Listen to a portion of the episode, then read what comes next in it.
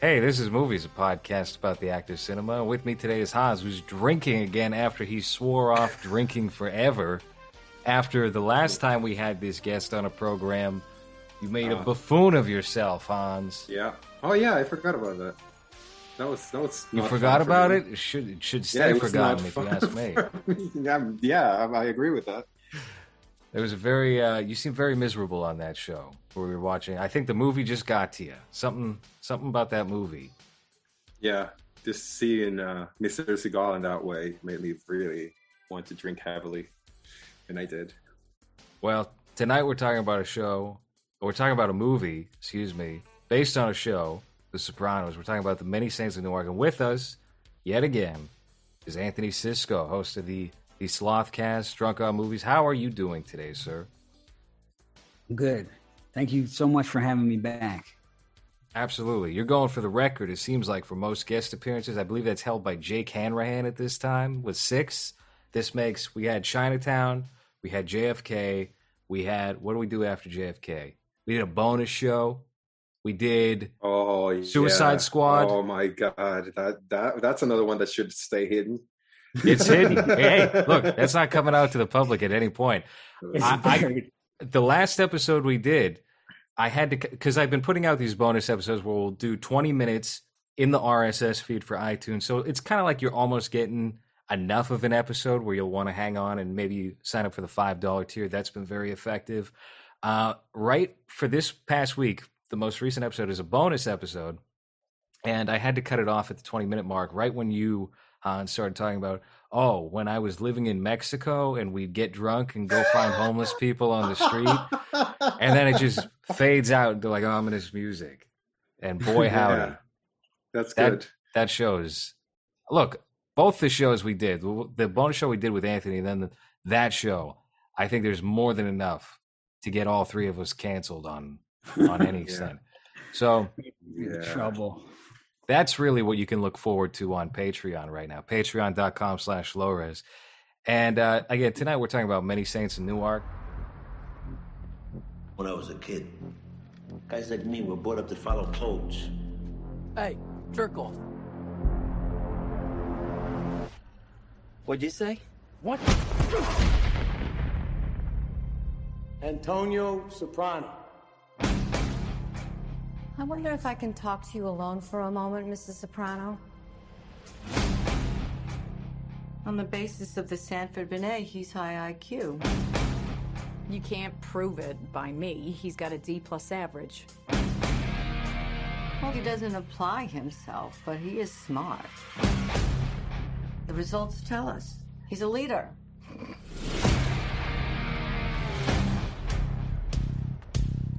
Ankle dick. Growing up with the family takes a toll. Didn't you say like Christopher Imperioli was your neighbor at one point or something, Anthony? He is. Michael Imperioli lives up here. Uh, Michael Imperioli, not Christopher. Christopher. Oh, he hates that, dude. If he heard that, he'd be like, What Hey. the fuck? What the yeah, fuck? yeah. Hickory dickory, huh?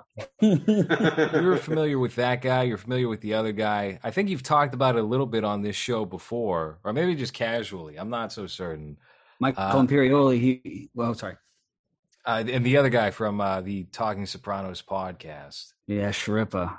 He's yeah. Both of those guys are characters. Michael Imperioli seems to. They're like an Italian American Laurel and Hardy because yeah. Michael Imperioli is like depressed all the time, and anytime I see him, he looks like he's just so miserable and defeated, and um, sad. And he's got a beautiful head of hair, and she's always just like whipping in the wind. And he's got sad face. And then Steve Schirripa is just like on this. I did his show, and he, he's just he's all about the business. He got he got Hollywood. Mm. So it's an interesting. It's interesting that they're like um hanging out. Maybe that's you- why he's miserable. Do, uh, well, do you think that they're actually friends, or do you think they just like knew each other enough and they were the only ones open to doing a podcast right around the time Sopranos was getting big again? I know. I know. Imperioli was like really big in the punk scene. Not big, but he was involved in it. Like he was really good friends with Lou Reed, like hung out with him and was like friends with the guy. Mm. And he was kind of like that with a lot of that punk rock stuff. He was kind of so he seems like uh one of those guys, not like a Hollywood guy. And Schirripa just seems like He's got a lot of interesting and weird connections. Like he was, uh, I mean, he wrote some of Spike Lee's films. oh I know Summer Sam. He was a screenwriter on, and uh, he's also an adamant denier that that Bill Clinton ever slept with Monica Lewinsky. Well, he didn't sleep with Monica. He got a BJ from Monica Lewinsky. he's insane. He's insane because all this shit he's saying is like not true. Like he's re- he has really weird religious, li- like liberal religious beliefs, and then, but that doesn't meet ri- with reality. So he's got that thing where he's got to like deny, deny, deny, and then at the same time he's like, "Come and meditate with me." Every Sunday, I'm meditating. Like, I don't want to meditate. That guy, that guy's weird, man. It's fucking, this guy's screw loose.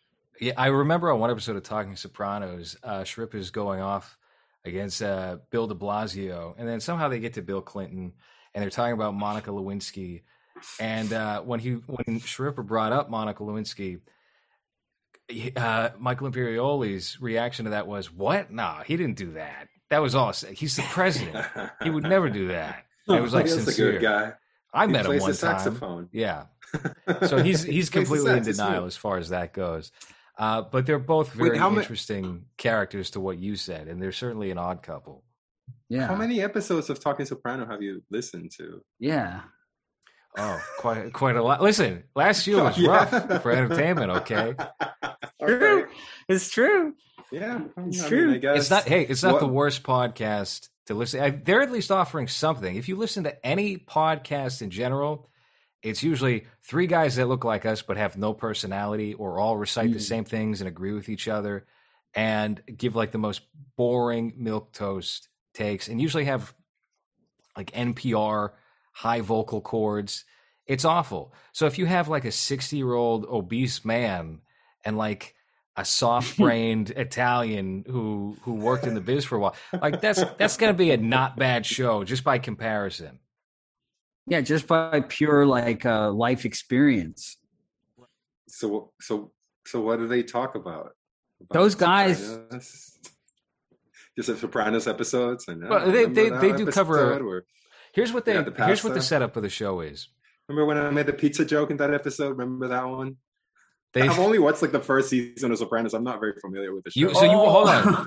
You watched the movie without being versed at all on Sopranos then. That's Well, I know- insane. I know who the characters are, and I know some of the like arc that they have because of the internet has ruined it for me. Sure. But I, I I finished like the first season and then I just stopped. I don't know. I don't, don't really have a reason why. I, just- think that's that's going to be great for this show then, because you're looking at it with a set of eyes that that are like, well, this is just a, its own thing, even though you know it's Sopranos related. You don't have the yeah. the direct references, so I'm curious if if that worked out for you. But uh, as far as talking Sopranos go, they'll bring on like a cast member for like the first 20 minutes of the show, and I didn't realize it was only like a part of the show at first. I thought they were weeding out the cast member because they were just like not a good guest. So they would Right. like bring somebody on, get rid of them after 30 minutes, and then they'll talk about eating Italian food and going to a winery, and they'll they'll get into that, and then maybe they'll argue. They'll they have like a weird dynamic too, where Sharip is not a particularly sh- like sharp intellectual guy as far as art goes, and Imperioli thinks he is, but he's not really. And so he's kind of like big shotting him a little bit, but also talking down, not like a mean way, but like in a, oh, you're stupid kind of way.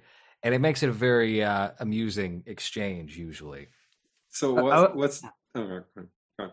I, was- I would like to talk to them about like uh just just to fuck with them, just try to like argue like we should have a king and stuff. Try to ar- argue monarchism to them and see how they react. Like Shrip will be like, "Well, what do you mean? I mean, maybe it might be good or something."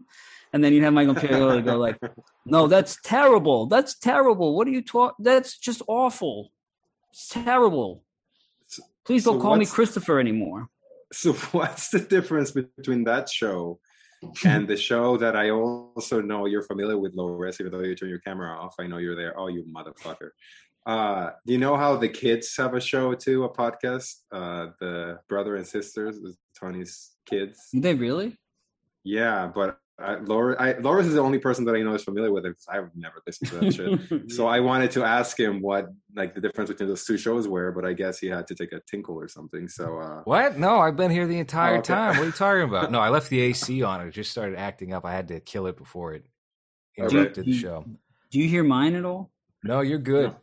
Okay. Uh, what are you saying? So What's my the difference between my Sopranos and Big Brother? was- No, no, no. So the the Talking Sopranos podcast and the podcast that the the son and daughter of Tony have. I I, I don't know what the actors' names are because I don't know, Um, but you know. What is it? Uh, Jamie Lynn Sigler and uh, Fatso. What's his name? I don't know. Uh, yeah, I haven't listened to that one. It doesn't seem particularly interesting to me, but I noticed that I th- I believe her husband accompanies her on the show now. Oof.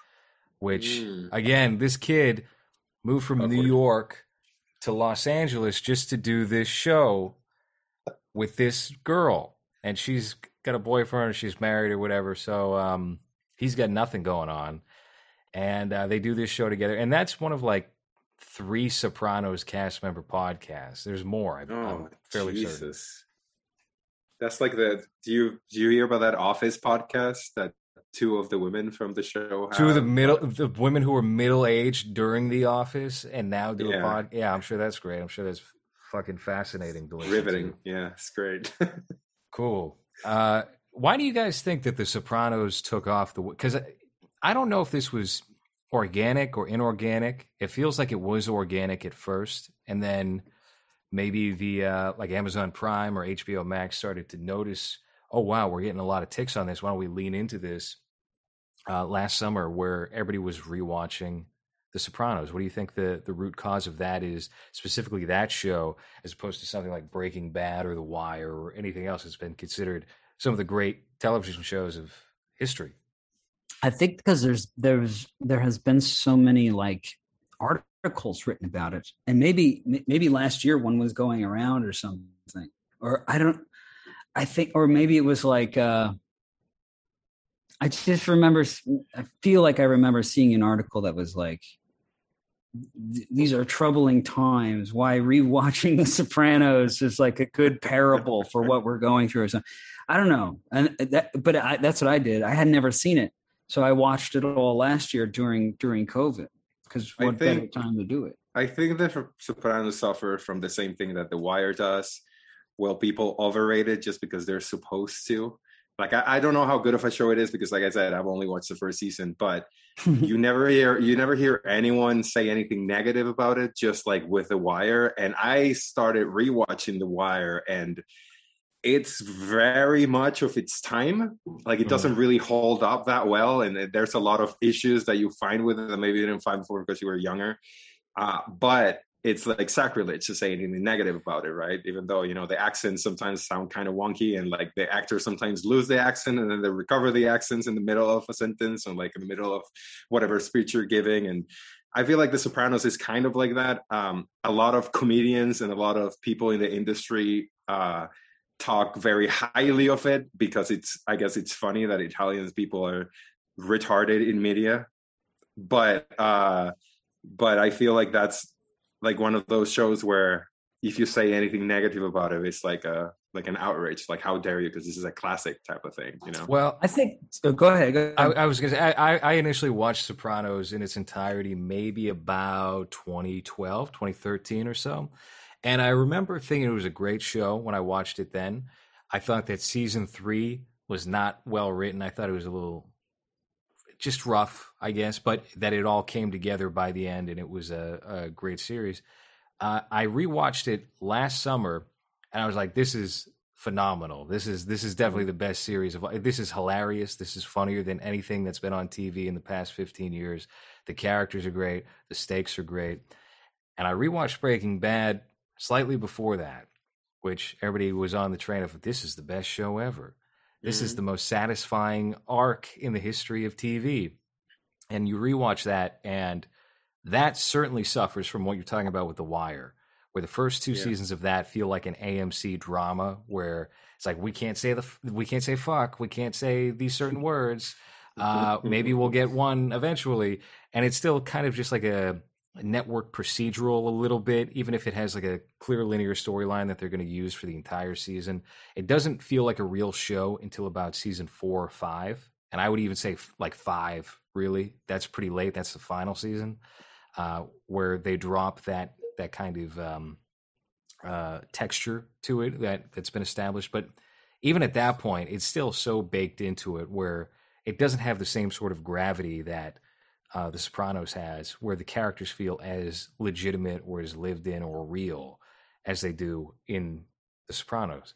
So I think, yeah, I, just to just to sum it up, I think you should probably keep going beyond season one and really get like a full opinion because uh, by the time you get to season four, five, uh, six, I think it's a full like fully fleshed out. It's a great three dimensional show that depicts uh, how we got into the mess that we're in right now.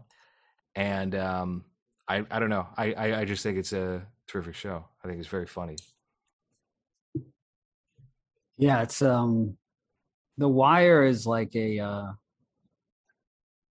The Wire is more. It's not about the the storytelling of the characters they're sort of circumstantial uh, uh, sorry they're they're sort of they're like not as important as um what's happening. of yeah what's what's what, happening? That was a great stuff. show. What was it rerun? That was a good show. Yeah. Dynamite right? And then it's, yeah the, it was yeah. good times. And then, anyway. and then the sopranos is like yeah it's i don't know you put it you, that was really eloquent the way you put it because um that, that's how I f- uh, felt about it. It's really good. It's kind of under. It's like he's he's like Fred Flintstone and fucking maybe a little Good Times in there too. I don't know, the, but it, it just hit it like Archie Bunker and all that. Yeah, Jackie Archie, Gleason. He's like the whole. He's like the end of that. yeah all right so if that's what happens in the series how come we didn't see any of that in the movie oh Not that's a good all. good good segue how come the tony how come the how come the tony character is the worst character of this movie the most boring the most bland he's the a long haired whiny. faggot. I don't know. He's just some Yeah. whiny little soft faced boy in this. He's, he's certainly not. You would not say, "Oh, that guy's Tony Soprano" in about fifteen No. years.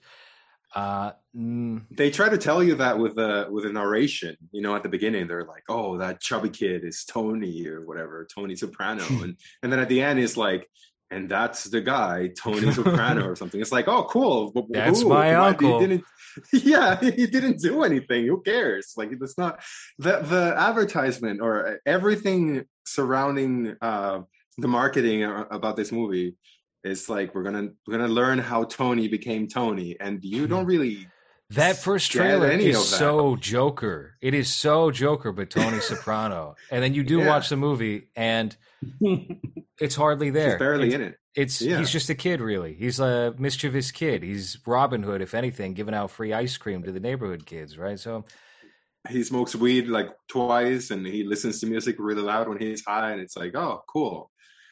Uh, I I I was very uh, underwhelmed when it comes to knowing you know why he became whatever he became because Like, you don't really show any of that. you don't you don't know at least yet, but uh, Anthony Jr.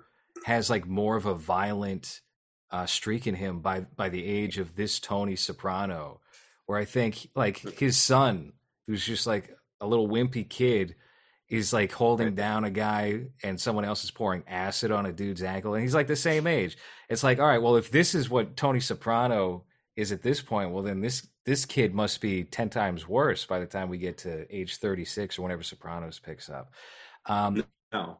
so Instead, instead, he's someone that cries when his uncle doesn't answer him and throws speakers out of the window like a little he's sensitive. bitch. I was like, what is this? Like, what is that's not I mean, again, I've only seen season one, so I don't know the transformation that all these characters have, but it was like I was waiting for the Tony Soprano story, and then when I checked, there was like ten minutes left, and I was like, "Oh, I." I this guess movie was never supposed to be that." For the record, when advertised the, to- when Many Yeah, Saints in right, Newark right. was was announced in like two, 2016 or 2017, uh, it was initially kind of a low key project. They weren't embracing the full Sopranos title with it. It was just supposed to borrow some of the characters that existed in that universe, and the Tony Soprano character was supposed to be pretty minuscule.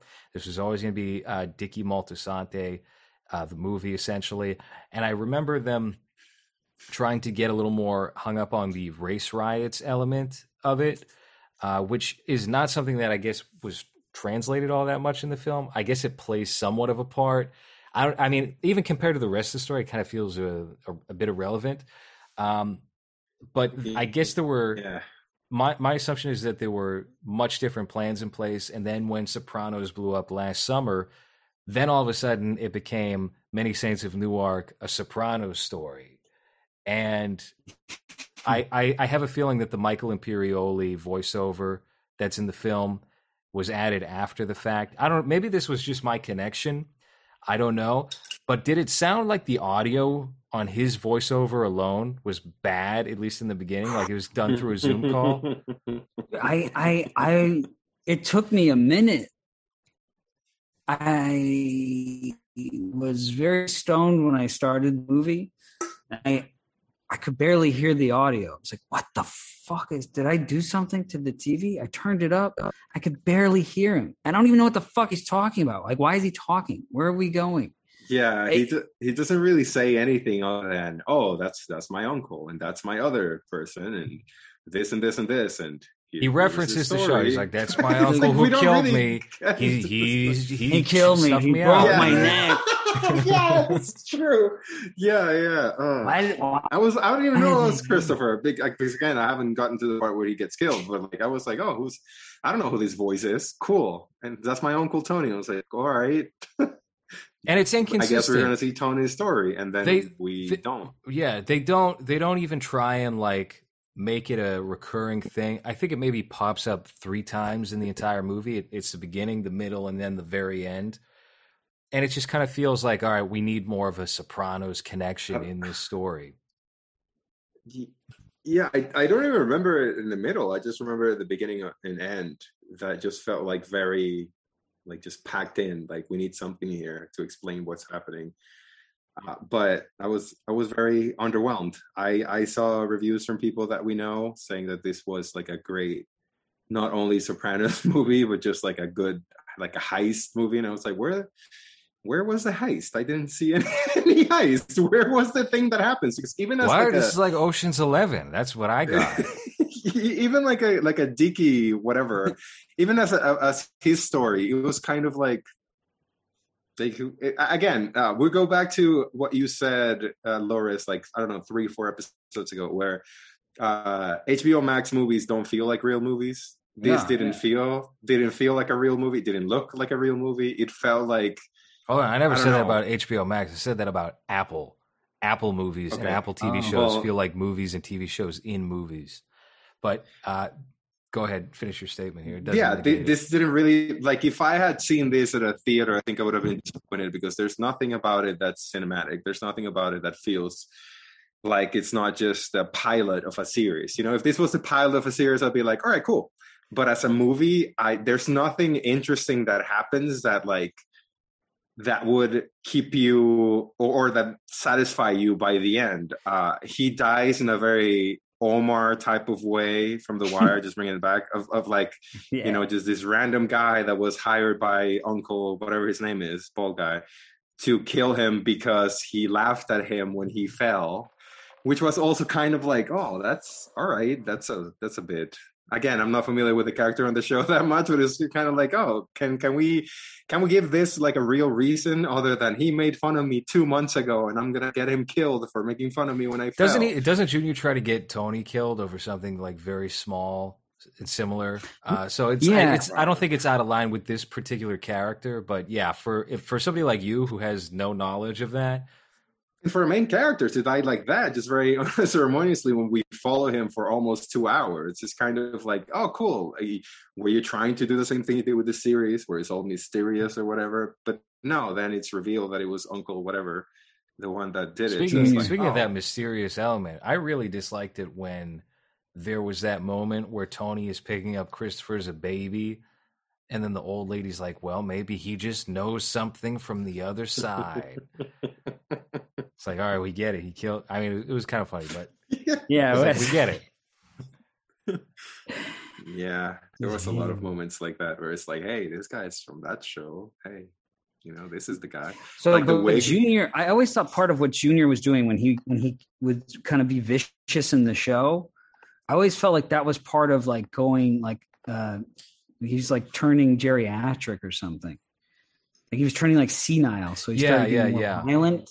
And so to have him as a young man be like, I'm going to do something that's completely irrational and stupid, when we know that Junior doesn't. I mean, he's he's brutal, but like he's not um he's also sentimental and the way that they showed this character flip like it was some origin thing like he hurt his back and got laughed at and this is where he just he just Yeah, turned he's the Joker in the movie. yeah he's the joker you're just like kill my yeah, brother. because like when he gets killed, I'm kind of like, oh, oh, okay, well, I guess you're you're going for like the mysterious ending again. It's like it's done, and he can't stop the phone. And I was like, oh, why explain it then? Just leave it open. Maybe you know that would be more interesting. That oh, this guy, you know, you laughed at him, and then when he tried to get up and he couldn't, you were like, haha, and now he's killing you. It's like, did you just really just watch two hours for this guy to get killed by someone that you know? You know what, Hans? You at. you summed it up perfectly, which is that this movie feels not really like a movie, but like a pilot. It does feel like a pilot episode where it's like they they open up all these little doors that could go somewhere next time, but then don't really. Like the only thing that feels especially cinematic about it, aside from the stars, but I mean nowadays you can get this cast for a TV show, is um just the fact that you kill off the lead character at the end of the movie in such a, a, a like a prompt manner. He has a, a full uh, beginning, middle, and end. But aside from that, it does feel like all right. This could just be a backdoor pilot. This could be uh, what was it, Mork and Mindy? That one episode of Happy Days where they introduce Robin Williams and his friend, and then spin that off into a brand new TV show. They do that all the time. Anyway, right Okay. that's that's that's the vibe of this movie. Is uh, is Mork and Mindy? Yeah, it, it it felt like a cartoon. Did it feel like a cartoon? Like it was. There was so many. All of those actors, even the guy who played Junior, he's like a Jewish. He's Jewish. He's like six three. He's like fucking ripped, and like the fucking guy who played them in the show is this like diminutive, skinny guy. And even in the flashbacks of in the show, would show him like as a really skinny kind of guy, Right. which would add to the to his maybe why he's so brutal as well because he's tiny and he's got to like be tougher. But instead, it's like complex, right? every single the guy who plays Paulie Walnuts or whatever the fuck his name is, Walnuts, Tony, Wal- whatever. You know what I'm talking about? The, Yeah, yeah, yeah. There's Paul. guy who There's a plays- there's a younger version of Paulie of Sil Right. and uh, Pussy in this Pussy. movie, Pussy, and right. they're all Barely very Yeah. SNL, all very Yeah. Yeah. I- the Silvio guy with his comb over, and then at the end he has the worst wig I've ever seen in anything, and it's like, all right, I, I Oh, understand walk. that. it- oh, dude, that walk really. I was like, oh, geez, okay. He was really getting like, I, into it. I understand that in The Sopranos his hair looks fake. I don't hmm. know if that's the point of it. Again, I haven't seen. It was like all, all Muppet of it, but Babies. It was exactly It- like Muppet Babies, but the It was like Sopranos characters. it looks it looks fake. So okay, but then they do a like a point to make him have a fucking comb over that his woman can't even touch because when she tries to touch him, he's like, "Ugh, don't touch my fucking comb over." and then he shows up with the worst wig I've ever seen that I guess matches kind of the one The Sopranos, and then he's he's doing like this very theatrical, very like Yes. uh, imitation of the character. And it's just like, what is this? Like, why?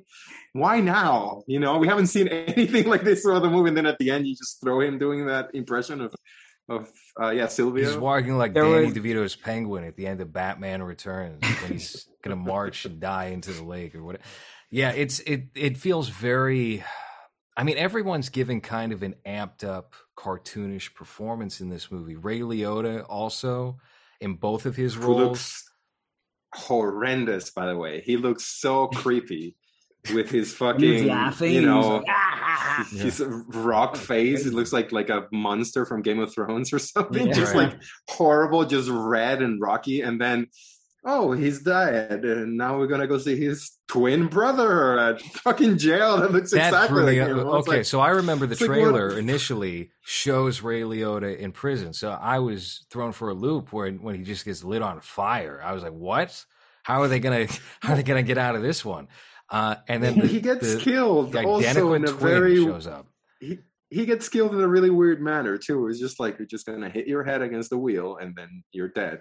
It's like that's not really brutal at all. that's not that's not very Uh, like excuse you. brutal gangster. I had right? to, look. I suffered that quite a lot from you personally on the set of Mass State Lottery. So easy for you to say. You're doling it out. Oh, I just like I, I I felt like there was like a couple maybe a gunshot or something like that didn't feel like a, enough of a you Oh. know thing to kill a guy and but then oh, he's like seventy. but- He's a seventy-year-old fat man with a soft head. I, I don't think it's that unreasonable. But I mean, what? What wanted you wanted? violence, he got lit on fire. Maybe he survived up until we don't know. We don't know anything. so he, so he, that's maybe survive. That's his. That's that's the that's his father. He kills his father because his Yeah. father starts beating up the fucking Italian broad.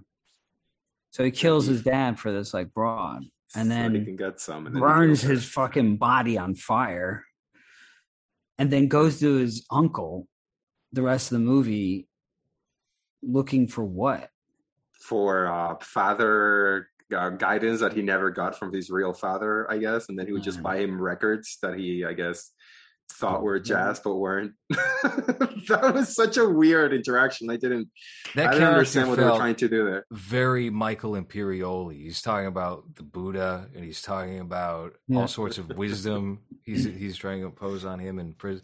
I I mean I, I don't know. He, it's a it's such a peculiar choice to have Ray Liotta play both of those roles. Do you think that was decided beforehand, or were they just like, oh, we like Ray Liotta? Maybe maybe we could just stretch this out an extra fifteen days instead of hiring somebody else.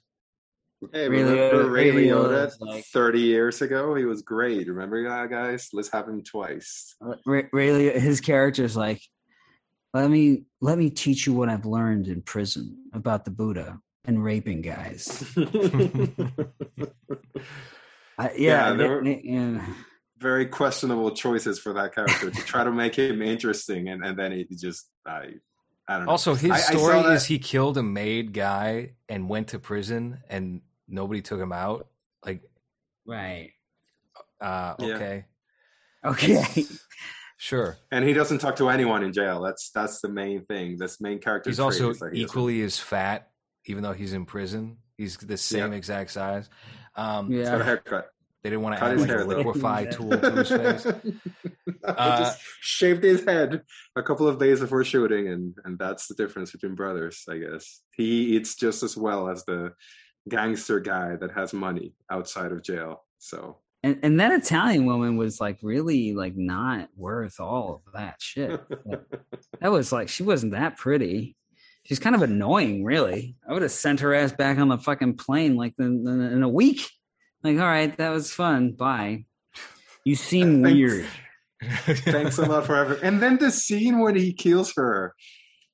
yeah it's so which was- funny dude which was so which funny. was like I felt like I wrote that scene because he was like because he was like yeah well you know what uh, someone just came over and he's like and then what and then you know and then you know and then who was the guy oh you know the one black guy you know and it's like all right bitch I'm gonna kill you it's like what is this what, what's happening here yeah all right bitch i'm gonna kill you that, which is what he that's what he did. He was like, I can't believe you fucked that black guy, so I'm gonna Oh, he didn't say that you. black guy, Hans. He said uh, Okay, something else.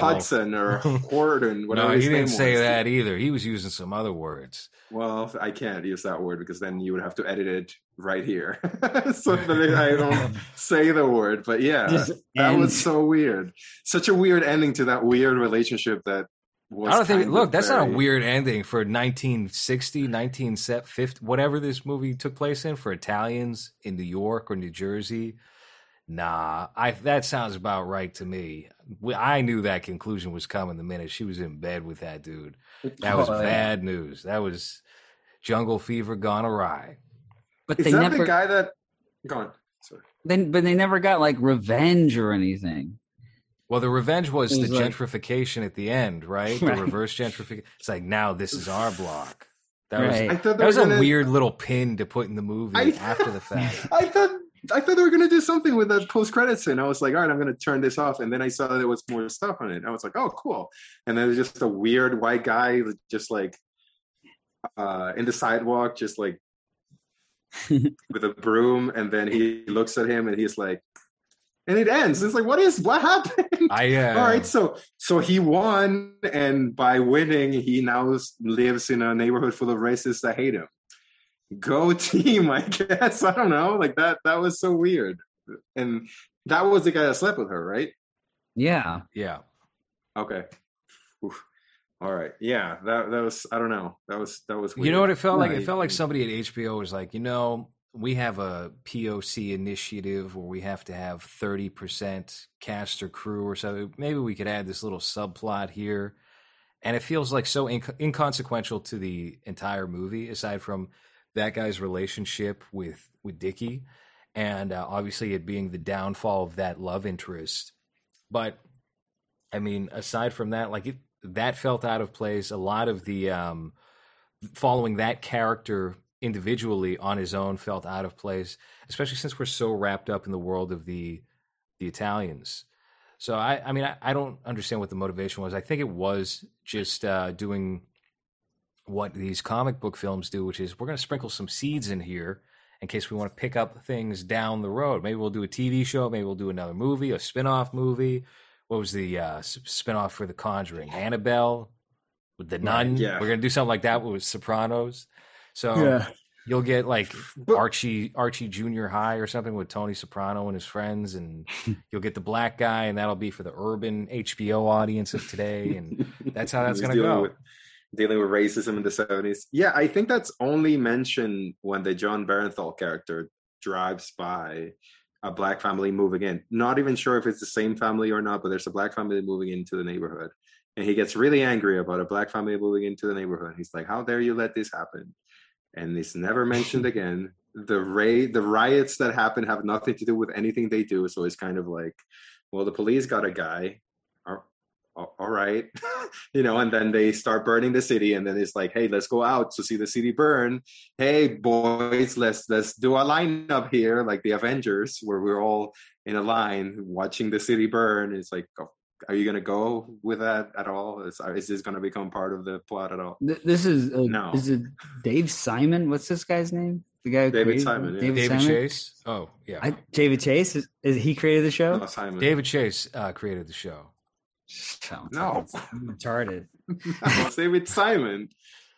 What are you talking about? This is David Chase. I, they, I think David Chase. I think David the fuck is Chase. Uh, I think David Chase Oh, had right. TDS, and I think his brain is warped and melted. David and now he's like trying because he because The Sopranos was never a political show. Like you just watch it. It's not. That's why everyone loved it because it was and he, everyone could relate to that character. And and then I think he got TDS and his brain melted and warped, and he was like, "I have to make sure that evil will never return with my, you know, with my new project." So he injected all this like civil rights shit. Like black people don't talk like that. Get Why- me more why- tea, slave. The way that the way that that scene's written, the way that that scene's written with the with the black couple, it's like people black people don't talk to each other like that. What the fuck are you talking about? They're like, well, you know, you can't get nothing because you're a black man.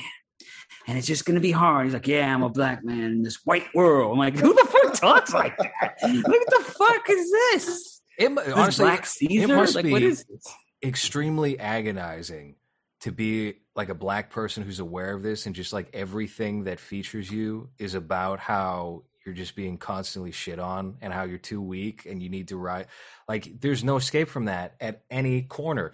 And even with not to get into like cape shit again but this new spawn movie that's coming out is now taking a racial politic bend when that character's never been about that. Spawn's always been like black by circumstance rather than it being part Right. of the identity. Like he, he's a fucking fed you know? Right. it doesn't matter it's so inconsequential to who that character is. But now it's just like it's invaded every corner of everything black it's i i mean seems like There- a great. There's a scene. Go, on, Go ahead. Finish it. No, finish your point. Well, there's a scene here that was very jarring to me that I even had to Google the lyrics of what the guy was saying. It was Gil Scott Heron, "Your Soul Is Mine" is the song. It's like a poetry thing Mm-hmm. that he was saying during the riots. I don't know if you remember, but there's like a, a piece when the riots are starting, and then this very smooth guy that's like talking through it and saying some shit. And I was Yeah. like, "What do you? What? This is so weird because he's That's not the another narrator." throwback to Sopranos because I think the opening of season six or whatever the final season is does open with a weird like spoken word poetry thing with a slight beat to it, and they kind of interweave in and out of the characters' lives, trying to give you a recap, I guess, of what's been happening since the last season. So that that stylistic choice is uh, another reference to the show. Well, you can do that in a series though, because you have multiple episodes to set that up. But if that happens there, it's like, okay, well, cool, it's the episode that has that. But when you just use it once in a movie to, I don't know, show your wokeness, uh, this matter, where you got a poet from the 70s or 80s to talk over the fake rioting that's happening. I, I was very confused because I didn't know what was happening. Again, I'm not familiar with the series 100%, but I was like, why, why, why? Like, what, why do you have a what spoken word in the middle of this movie that has nothing to do with the main characters or anything that we're seeing on screen? And then it ends, and it's never mentioned again. It's never done again. So it just feels like a very forced thing to put while the city supposedly, you know, catches on fire. Uh, as like a little bit of virtue of like you know this uh, anti I guess government. I don't know because the, they do the same thing with with another of the guys that's just riding in his car and then he's listening to some slam poetry or something too, or something very funky on the radio too. That's very like, oh, white man. Hmm. It's like it, it, it, nothing. Nothing about it feels authentic. Uh, that like that stuff feels very padded up and very like, well, I guess we. I don't know. This was happening in the 60s and 70s, so we have to put it in here. But it doesn't feel like it comes from a voice of experience that lived through that or a voice of you know i know what happened feels more like well i'm a white guy and and i'm gonna find something here so that he feels like i'm being virtuous and woke about this but i have no fucking idea how this you know Yeah, if if David Chase work. wants to do a show about 60s being black in the 60s and the rates riots and all that, I'd be down to watch that series. I'll watch that series if that's what it's about. And he's doing a whole series about, about that. yeah But to yeah. just inject this thing out of nowhere and be like, well, what the fuck are we supposed to think? I'm here for the Italians, dude. And you didn't hire any, but I'm still here for the cartoons that you're calling Italians to to be these characters. I don't know. You know what I mean? Like you're just waiting for this thing to become what it's supposed to be, and it never Right. fucking does. And also, the Like, main it- character, yeah. the only time he interacts with anything like that is when he runs into them and then he drives back in reverse and then he gets hit in the face with a rock or something and then he arrives to his house or someone's house with like a thing on his face. That's it. He has no interaction with anyone else that has anything to do with it. So it really feels like, you know, let's pat it up with this woke thing, e- even if it doesn't make any sense because we have to mention the race relations of the time or whatever. But it did absolutely nothing to either advance the plot or show us anything about any characters that mattered. Uh, it was, yeah, it felt more like a, you know, a, a woke white person trying to show that he supports people of color. And so I'm like, well, Right. this is supposed to be a movie about Italians, you know? like, what are you like? I don't understand what the goal of the movie is. If that's what you were trying to do, like you said, if you're trying to do like a a movie about how rough those times were for for black people, okay, fine. But just attack it in here where it doesn't fit at all and where it doesn't really change anything on the story other than give us five extra minutes of filler. It's just like I don't understand the point of it. Not a lot of N word usage too. We are- yeah, well, like- the we're- fact we're there was sort of one. accustomed to the yeah. There's one. There's one, and I was surprised they even had the one. I I went into it expecting nothing. I went into it maybe expecting uh, somebody to use the word like coloreds or something. You know how they like to Mhm. tone it down. They won't go Mhm. fully all in on the racism. They'll give you like uh, a really light, cheesy term. Um, Mhm. Like they'll say spear chucker or something like that. It's like, come That's on, a new one. I've never heard that. You've never heard that? You could hang out in America Spirit more. checker. In the 70s. Yeah, you got Uh, porch monkey or something. You're just well, like, hey, oh, come on. We don't need to go down the list. Jesus. What- All right. what- I'm not to be able to put this on YouTube now. Fucking asshole. Anyway. I'm So, just yeah, you know I- mentioning the the They- slurs of the time that are not the word, like you're saying. You know, they usually it's like Kevin Smith in Clerks too. Why didn't he just use the N word instead of that? You know, That's not, You know, not charming, guys. Hans. That's why. It didn't end with Randall drowning Hans because he slept with uh well anyway they do strategically throw that word out here for Dickie to use as he's drowning his his uh, uh dear dearly beloved in the in the beautiful waters of New Jersey. this is the point of no return. You see, he uses the magic word, and he also commits murder. You got to get all the So, evil out of the this way in one go. right, That's how it right. works. This is how No. the audience is being because you know this audience is all fucking their brains are melted. So when they watch the shit, they're like, "Oh, you see, he said the magic word. It's a, it's a, it's he's just put a curse on himself uh, while he Mhm. killed this whore." I'm more mad Yeah. about that than the murder. Personally. well, he had to kill he her should die because for saying that. He had to kill her because she was the only person that heard him say the word. So he didn't want that to get out. He had to You kill don't want to get canceled. Of course not. That's what you got to do. What you got to do. yeah yeah it was so it was so wrong everything was so wrong and and and because it was so wrong though it actually made it very funny for me to watch the funniest part the part where i i, I just i laughed out loud i almost pissed my pants it was when he's looking at Vicky in the casket and it, it's just this moment, and then you hear like and the fucking theme oh, song God. to Sopranos starts. Welcome this. I, that oh, was my yeah. favorite part of the movie. I was like, yeah, let's do this shit. Yeah. This, well, is that, a great song, you know. that's the that's the thing that that I got from this movie. That the the one thing that Uncle Dickie taught Tony was how to pinky swear, and that's it. like that's that's how he becomes Tony Soprano. He learned to pinky swear by his dead uncle, which he didn't want to do when he was alive. Uh, but uh, yeah, I mean, I think Loris, I think you liked it way more than I did. I don't know about Anthony, but I know that you liked it way more than I did.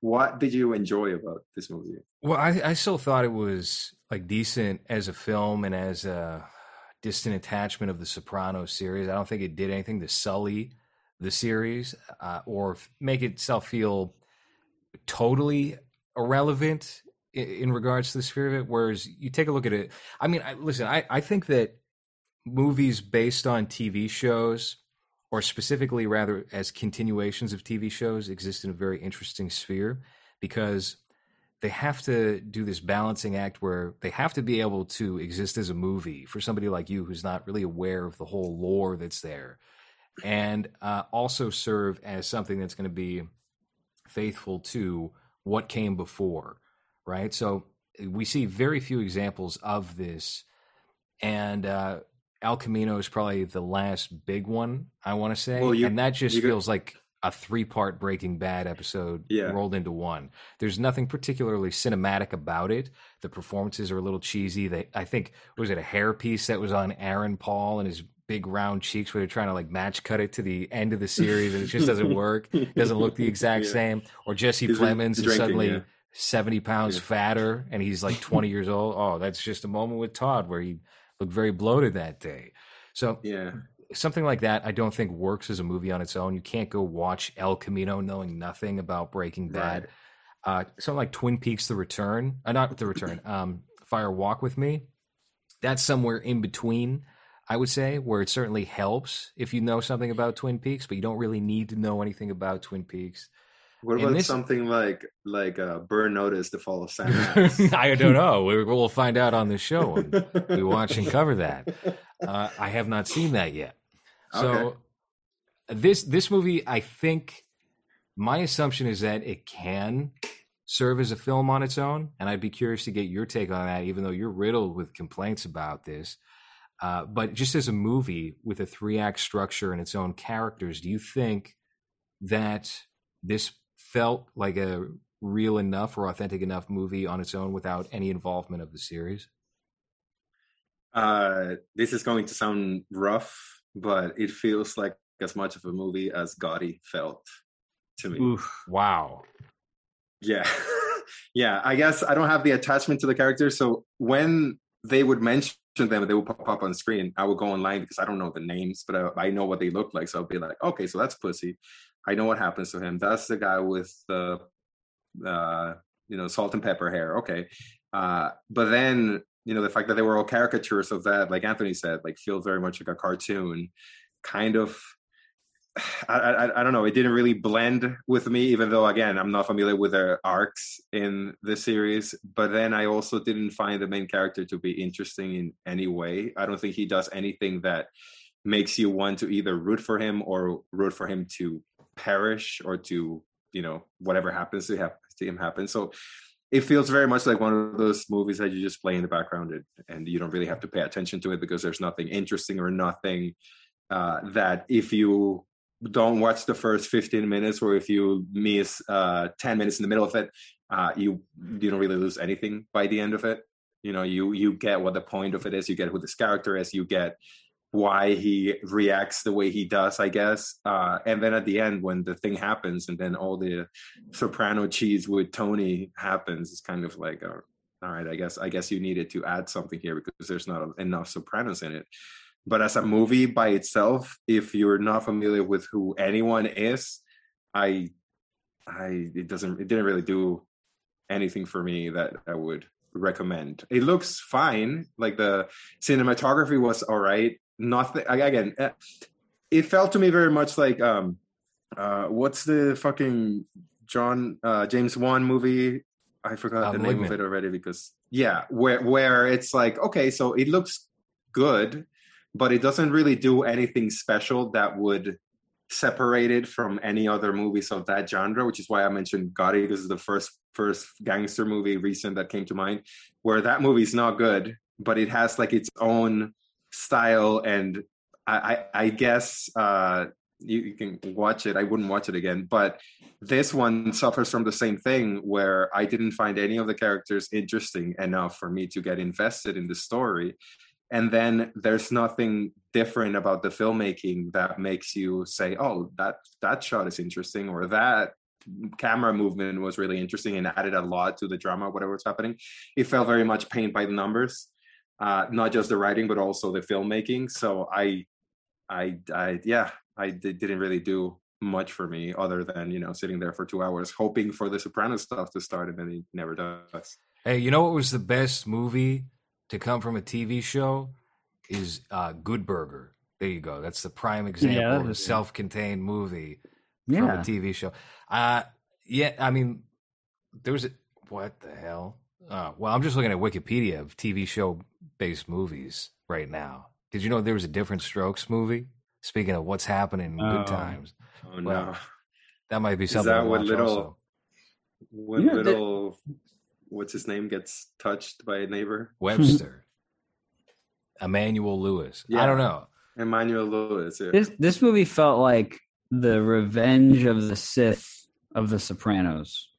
Ooh, because it was like yeah like it was at the end that remember that last like five ten minutes of the of revenge of the sith it was like they just crammed all the fucking shit in there that you had been asking about for the other two movies like Mhm. what about this and this and this they're like oh this is why yoda goes to dagobah this is why oh and here's luke and leia and oh this is how she dies and they just cram it all in. They do the same thing with this where he's tony's like talking on the phone. He's like carmela give me some coins. And she gives him the coins and there's carmela. And then you know you see uh what else? There was it was it, they just kept cramming all these references at the very end to be like fan service and even that song was like the fucking crescendo of that whole thing it's like Yeah. what is this this is not that was the you, you said this is going to be its own thing right? Yeah. right.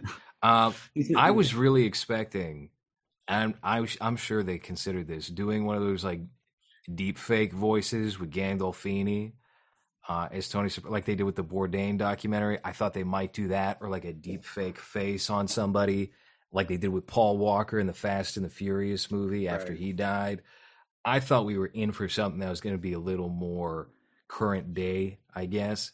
Um, and I was pleased to see they didn't go that route but that's the trade-off, right? Is instead of doing something that's completely disrespectful to an actor who cannot reprise their role, right? Instead of instead of getting the deep fake of Jack Nicholson's face as Jack Torrance, like you do in Ready Player One or whatever, you get uh, what is it, Henry Thomas from E.T. with a receding hairline, trying to look like Jack Nicholson. You have these Spooky World actors uh, coming to show up on the set, dressed as your favorite, your favorite characters in cosplay. That's what you wind up getting instead. And uh, I don't know if that's. I guess it's better, but it's still not good. That's really what it comes down to. Uh, and just to go back to what we were saying before, I think as a movie, especially a movie in 2021, this is fine. This is look, we've been ragging on it a lot. I still enjoyed this movie. I don't think it's that negative in quality. I think as a Soprano successor, it waffles certainly, but uh, as a little character piece where you're following the the Dickie Moltisanti character, uh, which is he's the, the the main actor is very good in this movie, in my opinion, anyway. I forget what his He, name is, uh, Alessandro something. I think he does a more than serviceable job, and he's Nivola. good in he's good in everything that he winds up uh, acting in. He's great in the Neon Demon as like a slimy uh, photographer or whatever. Go Have you guys seen the the art of self defense? Yes. Oh, he was the he was the He's the antagonist in that movie, wasn't he?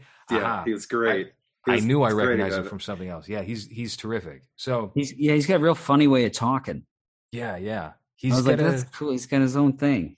he's a unique character as far as uh, leading men go these days. Maybe because he's not primed to be a leading man. And he's the only like he's the only I think he's probably the only Italian actor there. And he's Italian American too, so he's he's just there. hmm And there's no he's like the only authentic one. But they could have just found went to Jersey Shore and found a bunch of actors that just look like those guys and be like, okay, fuck I'm it. sure some like one of their nephews or something that looks just like them, but instead of going to jail, can act in this movie or whatever. You know, Yeah. No, this was I I I, I yeah, I feel the same way you do. I I think it's more like um it's more it's more funny than anything else. It's actually a funny it's a laugh out loud movie because it's like what the fuck are you even what is even happening? I'm like yelling, I'm like talking to people like, "Do you know what's happening? Can you tell me what's happening in this?" And they're like, "No, no." Just on the phone. I was very confused. Also, I just confused. I just remember the scene where they grab the the black gentleman, and they're all Now he's a gentleman. That wasn't the words No, you that- were that- using earlier, Hans. Well, no, it's a different gentleman. Uh, they grab him, and then it's the soprano characters being comedically funny as they torture him. That was really weird because it's like I'm wearing my coat, and then he got blown. And he's goes like, "Hey, my coat!" It's Yeah. like, what? You're you're torturing, you're blowing this guy's mouth with uh, whatever the fuck that is. I don't even know what that is, like an electric hammer or something. Uh, and and they're being like a cartoon of the characters, so that you can be like, hey, that's Paulie and that's Silvio or whatever. Right. It But wouldn't feel felt- out of place in something like Casino or Goodfellas, where you see it time and time again. But when you have the the caricatures of essentially what are caricatures to begin with, it Yeah. feels off. It feels very peculiar and just abnormal. in that in that respect too it, it but it did it did reflect how they handled murders in the show a lot of Yeah. times the murders in the show would be like silly i think christopher in the first episode like kills the guy and the, the way he, he's like slipping in his blood and shit and they're always like chasing somebody down to kill him and it's a com- you know it, it they the show did get slapstick the problem is it's like when you have people who look like cartoons in makeup and prosthetics and then you're having them do this like brut- brutality thing you're just like what the fuck is happening right Yeah. now his i didn't think they would really do it and then his teeth are flying everywhere like holy shit what the fuck is this Yeah. yeah was, Now, if you didn't have the Sopranos co- connection, like let's say none of the Sopranos characters are in this, or they have different names, because nothing about them really changes anything with the Dickie story. Do you think this would work as a non-soprano related movie, and it's just about this guy that was in the mafia and who had a very short successful uh, career, I guess. Uh, well, if we're if the- we're making that adjustment, does that still include these these imitations of the characters that are clearly like inferior to the real people, like what we're talking about right now?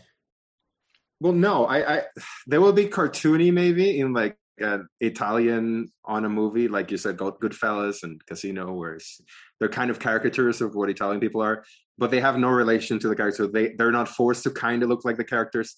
They're just that Italian stereotype in there, but completely remove everything Soprano about the movie. Even the the mom who was really good, by the way, Vera Farmiga playing Tony's mom. She got it spot on that impression.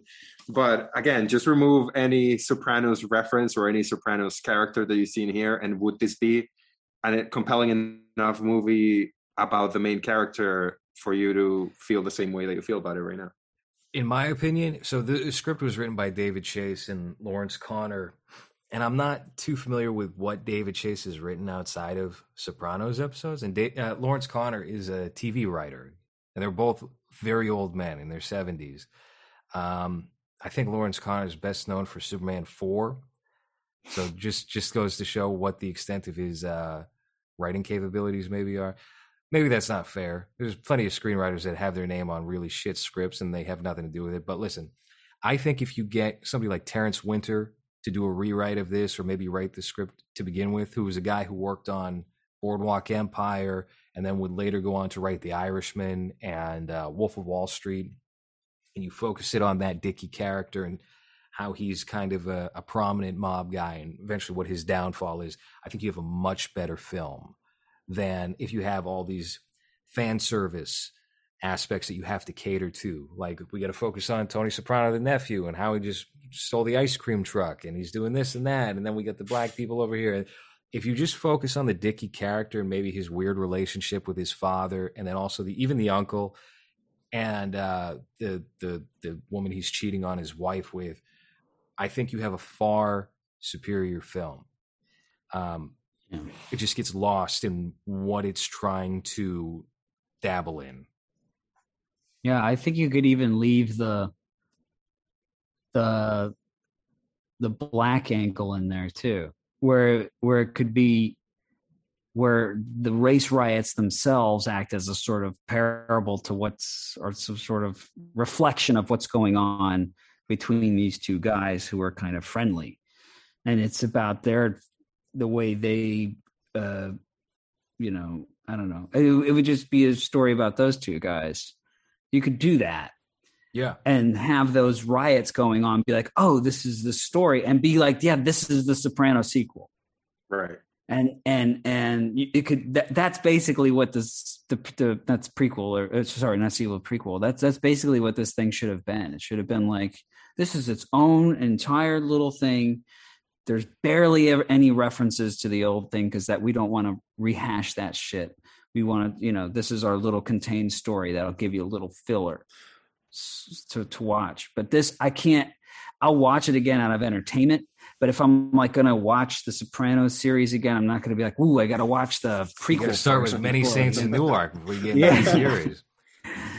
you know Well, because if if you're trying to do an extended universe of The Sopranos or whatever, I think it, I think it will. Extended Universe. Sopr- I think it, it will work out much better if you if you're able to, yeah, if you're able to set up a character that has nothing to do with them, so that you don't have those chains pulling it down, and then at the end, hey, uh, he tussles Tony's hair, and then Tony's like, "I'm Tony Soprano" or whatever the fuck, like Right. Cartman, uh, and and that's how you lead it into the other thing. Instead of just forcing characters that don't really do anything for the story or anything for the character other than kill him, I guess. Uh, just because you want it to be in the same universe as The Soprano, but that's the thing that that kind of was disappointing to me that you don't really hash the main character enough without that influence from the show for me to care or for me to to uh yeah ca- care about his outcome i guess because every time you're you kind of get into it then you get these caricatures with their side story that doesn't really fit into this. Like smoking weed and his sister smoking weed, his mom being upset about that. That has nothing to do with anything that we see with the story. Uh, the the ice cream cr- uh, ice cream truck and everything else that Tony does. Uh, like he interacts with his uncle a couple of times, and they do a pinky swear that he's like, "I'm not gonna do that. That's gay," or whatever Tony says. But I feel like that's kind of what drag did for me. That because I'm a little bit familiar with some of those characters, wherever they would be on screen, it felt like like a cosplay thing, like you said, uh, just kind of a caricature thing. So I couldn't go all in into the this guy's story. If you were able to do it as like a you know this is Dickie, whatever his last name story is, uh th- whatever his last name is story uh and then at the end you have like a little bit of well here's tony or here is any other character than Here's that Tony, and then Yeah. you have Henry Thomas playing Tony Yeah. Soprano. playing Tony Soprano because they overhyped the fact that he's that uh, Gandolfini's son is was going to play him, and oh my god, he looks just like him, and oh my god, he's gonna, and then he's barely in the movie. He's like a side character that doesn't really add anything other other than, well, you know, Tony is kind of hard headed and. Tony smokes weed and enjoys music and loud speakers, and that ends up dragging it for me uh, when it comes to the you know getting involved in Dickie's story. Whereas if you had maybe tag that at the end, maybe the pinky swear becomes a thing uh, because we only see Tony once or twice in the movie. But every every Soprano thing felt like not a part of his story, and it didn't feel like it influenced anything other than you know the guy that kills him. Yeah, I like the music though. The music was really good. I like the soundtrack. Like pretty much all the songs were like, oh, that's a good tune. Right, very funky. Yeah, uh the song that he's listening to in his headphones. That's Oh, some yeah, shit I had yeah. never heard of. That's a good jam. And then they played fucking what's his name? Uh, I I listened to him a lot. Oh god, he's got a weird ass name. Uh fucking what's his name? I'll never think of it. Now. But- uh, Bob Dylan. No, it sounds like Bob Dylan. It's a guy that sounds like Bob Dylan. He does that song, the Moon Dance song. Smash Mouth. Yeah. Yeah, yeah. I think it was Kid Rock. They had Kid Rock. on Van sound. Van Morrison. Van Van Morrison. Morrison is right. great. That's a great. That's a good tune that they're listening to in the convertible. Van There's and the, and the, the the way it was edited and the camera movement as well. Just the what they were doing with the camera and the, and the editing, I thought was pretty pretty sharp. It was good. It was smooth. It, you, you- like the cuts, you didn't really notice them. You know. I wanted to ask kinda- what you guys thought of the general like set and setting of this film, where it feels like they're using a lot of the the leftover buildings for Joker. And um, what was the other film that took place in the seventies uh, that came out on HBO Max this year? It was Joker, and it was um, God, Wonder Woman. N- No, no, that was 1986 or whatever. There Oh, was some right, HBO Max movie that came out this year that had the same exact look as Many Saints of Newark, which has the same exact look as Joker. Was it that Jared Leto one? With No, Ja- that took place in the 90s. Oh. That was Denzel Yeah. Washington. You racist. You're so bigoted tonight. I haven't seen it. I'm sorry. I don't know who the actor is. Wait, what, what, who who who was that? Uh, what was that show that they were doing um, about New York? The It was Deuce. all grimy. love New. York. The Deuce. Yeah. Do you think it's any any leftover shit from that? Too? Oh, it- it must be. I mean, I think. Look, I think a good portion of it is probably just CG. I know they fill in a lot of gaps with Oh, that. yeah. That's the most easy Yeah. thing. But I, I mean, I, I, I dug the look of it. Oh, I know what it was. It was Judas and the Black Messiah. That has a very similar look to this movie. It takes place during the same exact time period. So you have to think that they're probably just knocking these out all in one go, leaving the sets up and having the the cars and everything available, uh, wardrobe. But uh, I mean, that's a that's a very good movie too. By the Is way, that's a better movie than this, in my opinion. I thought that was going to be some garbage, and uh, it is not. It's actually a, a fairly strong film, and the director's a solid director and did a very funny short film uh, a, a while back. Uh, the name is escaping me at the moment, but Oh, this was good. Interesting. yeah, Okay. that it definitely exceeded my expectations. I have it probably in my top five or six for the year so far, but that's Wow. not saying much. This movie's like number eight right now, so that's the status of things. Wait, wasn't Judas and the Black Messiah uh, um, nominated for a bunch of Oscars and shit? Yeah, so the Oscars this past year did something that they haven't done since about 1934, 1935, which is that they included two years of eligibility. So the Oscars, because they knew if they did only 2020, that was going to be a miserable lineup, and you'd probably see something really rough winning Best Picture. Uh, for the first time since that that period, like 80 years, first time in 80 years, they decided to go. All right, we're going to do 2020 into early 2021. So I believe the next Oscars will just be the remainder of 2021, maybe, because then you're Ugh. getting all fucked up if it's 2021. That's like that's really what leads to the death of the Oscars is you start to complicate it with that shit. right, right. That'll be then then it's over, which maybe is a good thing. They're writing articles. I don't know if you guys saw this article. I retweeted it. Here's why we need the Oscars so they can make more movies to win Oscars. Right. Oh, that's a great argument. It's very persuasive. Great. What's your favorite movie of the of the year? Uh, right I now, it's a movie. Of a 2021. It's called uh, Private Chat, and it stars uh, Peter Vack, who is the master of cum on on Instagram. He's a meme account, and I, he just wound up in this movie. He's the star, and uh, Julia Fox from Uncut Gems, and it's about this Oh, weird dude right. who falls in love with a cam girl who's just constantly feeding tokens to. And uh, it was shot in 2020. It was supposed to be released in 2020. It got dumped early in 2021, totally under the radar, uh, from a director named Ben Hosey. And I watched this at like three in the morning on one, two, three movies or something. And uh, it exceeded my expectations tenfold. It was very funny. Oh, Buddy Duress is in the movie as well. It's kind of got like a modern urban New York, like post girls feel to it. Uh, I really dug it. I thought that was a What- great film. What's it called again? Private Chat, private spelled PVT. Okay. Also, you get to see her totally nude messing around with some dude's dick. So there's that. Sold. But, um, Yeah, because what are they gonna? We're gonna have Venom and fucking Hell yeah, biggest movie of the year. What are you talking about? Venom just made ninety million dollars. Oscars. I saw two commercials for Venom, and people showed up in droves for Venom.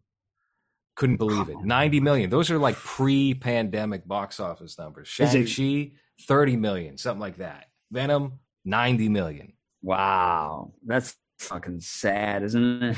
I feel be like 190 million. They should give it. They, look, they should nominate it for Best Picture. Fuck it. Yeah. Let's appeal to everybody. Put Venom two in there. I'd, I, I that's actually what, what I'm more, more, more excited to watch because the first Venom was what I liked about that movie was that it was it knew what it was. Hmm It wasn't trying to be anything else, and it was, it was just ridiculous. It was silly. It felt really like a good, stupid comic book movie from 1995 or something. Yeah, And that's all yeah. it needed to be. And listen, Carnage is my favorite Spider-Man villain. I'll probably be at the theater soon checking that out. We'll take a look. Yeah, Um, yeah, but I, I mean, I haven't seen it yet. So a lot of people say it's fun, fun, more Okay, fun than the last one. It's got better reviews than the the first one, even. So that's all. That's like that's all we ask for. Just make it fun. You And can't not do that like- with superheroes anymore. Yeah, You can't. Superheroes are all victims, don't you know? You have to know all their their Yeah. victim uh, origin story, and then all the virtuous things they do, and how they step up to the man, even though they're the most powerful. yeah, but Venom's in an the anti-hero, Hans. That's Right, why he's right. cool. He's the Yeah. lethal defend, lethal protector. It One the- doesn't feel so like heavy. Like oh, I got to watch twelve of these.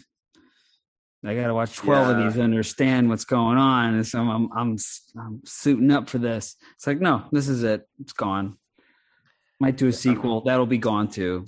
And I I guess they're going to incorporate him into Spider Man.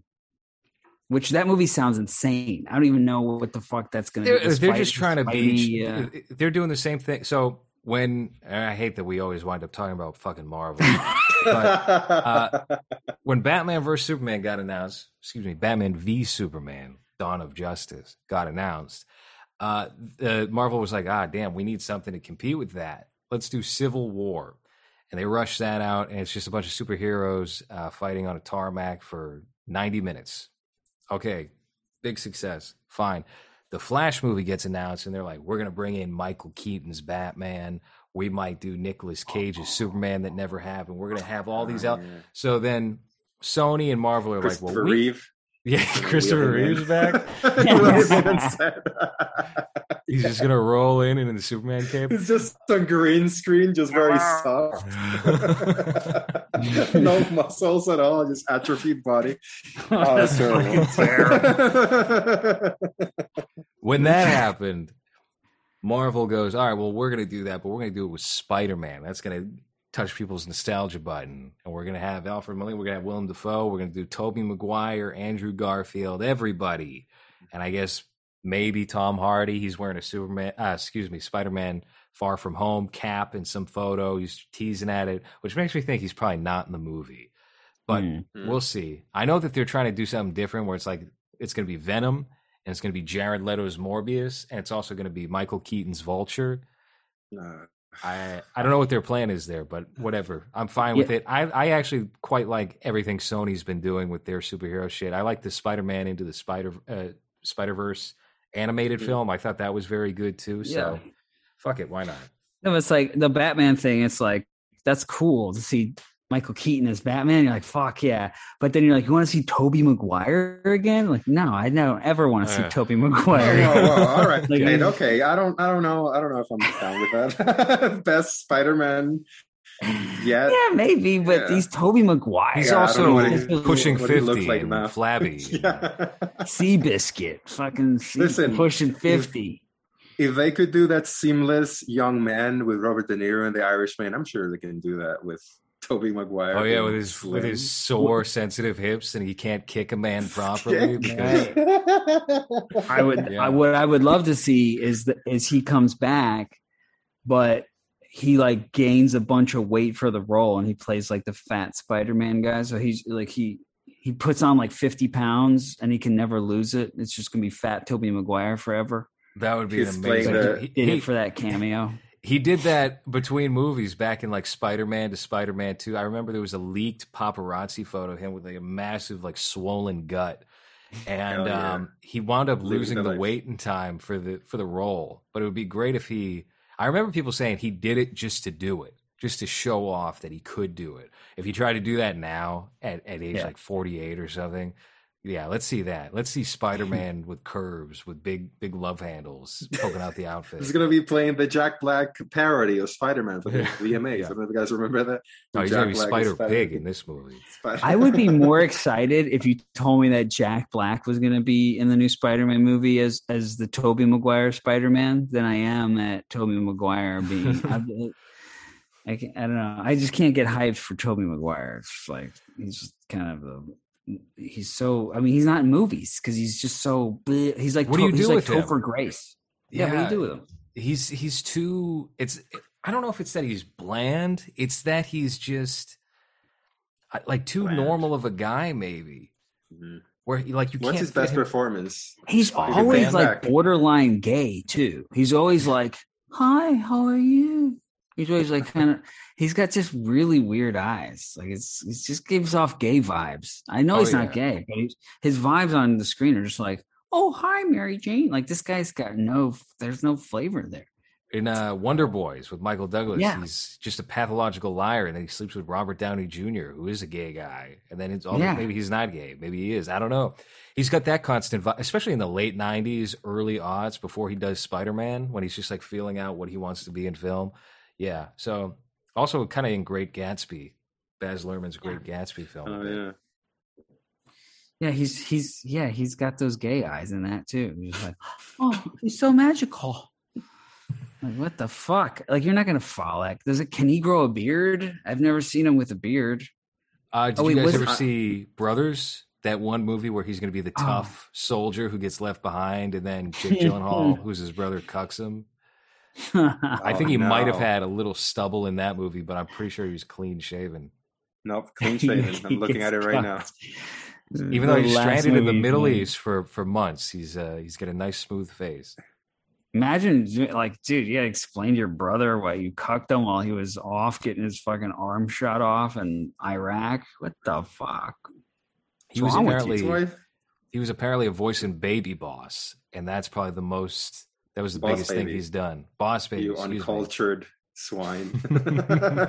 Boss baby and The Boss Well, Baby. he- twenty he was- sequels and TV he was with a studio head. He was with a girl who was like I think married and had kids with her. And Catherine and Kennedy. maybe, but it, it no, it was it was some other chick, and who whose dad was like the head of Paramount or whatever. Oh, So at that time, they were trying to replace Tobey Maguire because he hurt his back, and I guess he got fat too. So they were trying to get rid of him and bring in Jake Gyllenhaal that's right. to replace him. But instead, the uh, uh, I don't know, maybe they pulled some strings and Tobey got to remain as Spider Man. And I almost feel like that's like the nuclear option. So after Spider Man's done, you don't see many movies anymore because everyone in town's just like, fuck you, dude. You fucking just pulled some shit to, I don't know. Who knows? You know what I'm saying? Like, it feels like he was part It's a- of the Pussy Posse. Yeah. DiCaprio's that's- pussy posses, and you would think that he would have some other shit going on, but he's got n- he's he's got nothing going on. It's really I- weird. I was just looking at his IMDb, and it is shockingly scarce. His acting work after Spider Man. He plays Tobey Maguire in Tropic Thunder. Uh, he does a voice in a short film. Then he has Brothers, and then it's really like Great Gatsby, uh, Boss Baby, and he's got a movie coming out next year called Babylon. They don't have him listed for Spider Man, the new one, because obviously that's a secret. You can't reveal that just yet. But yeah, I mean, I, I I don't know if it's. I mean, maybe it really is just that nobody wants him. But you would think like he would get offers for smaller shit. Maybe he's just well off too. I mean, if he's if he's shacked up Oh, with yeah. The daughter of a studio executive, he's not hurting for money. So I, don't- I don't know. It's uh I don't know. He's just a bore. He sucks. Fuck him. I hope he dies. He reminds he reminds me of uh, he reminds me a little I'll bit I'll of be right Ed back. Norton of Ed Norton, but Ed Norton is actually like a good actor that's given really good performances. For some So- reason, when you said a- Ed Norton, I thought you meant the guy from the Honeymooners, Ralph Kramden's partner. His name is Ed Norton. Oh, right. Norton. No, uh the uh you know, Ed Norton, how he also doesn't have a career anymore, I don't think. I think he directs stuff now. Well, Uh, here's what but- Ed Norton would do: is he would get cast as the lead in a film, and then he would go, "I'm the lead. Actually, I'm also the director. Oh, you're the director? Well, here's how we're going to do it today, director." And he would just alpha the director out of his job. That's what happened with American History X. The director of American History X tried to take his name off the film because Edward Norton wouldn't shut the fuck up and wouldn't step out of the editing. He he got involved in the editing and everything of the film and took it over. And the director got cucked out, said, "Whatever, I'm done with this." Edward Norton basically helms the movie himself, and that's the movie you see today. The original cut of uh, American History X has not been seen publicly. Uh, aside from some private screenings to this day. And I know he did that with The Incredible Hulk, and that's why he doesn't have a Marvel contract right now. He's not a team player as far as that goes. Uh, and then he had a movie of his own called Motherless Brooklyn in 2019, which he was trying to get made for a very long time. And uh, finally, Well, got made. the the director of American History X, his name is Tony Kaye, who looks insane. He looks like Saddam Hussein, where he was discovered in that bunker. Uh, his career, uh, yeah, pretty limited. It's like it's short films and music videos and things like that. Uh, he was working on some project, but I, I mean, I don't know where that's at currently. I Edward Norton, he's got some movies though. I mean, he he's got enough social ties in Hollywood where he can remain in big films. Like he was, uh, he's in the French Dispatch. He's got a good relationship with Wes Anderson, and he's going to be in the, the one of the Knives Out sequels that Netflix is doing. So he's fine.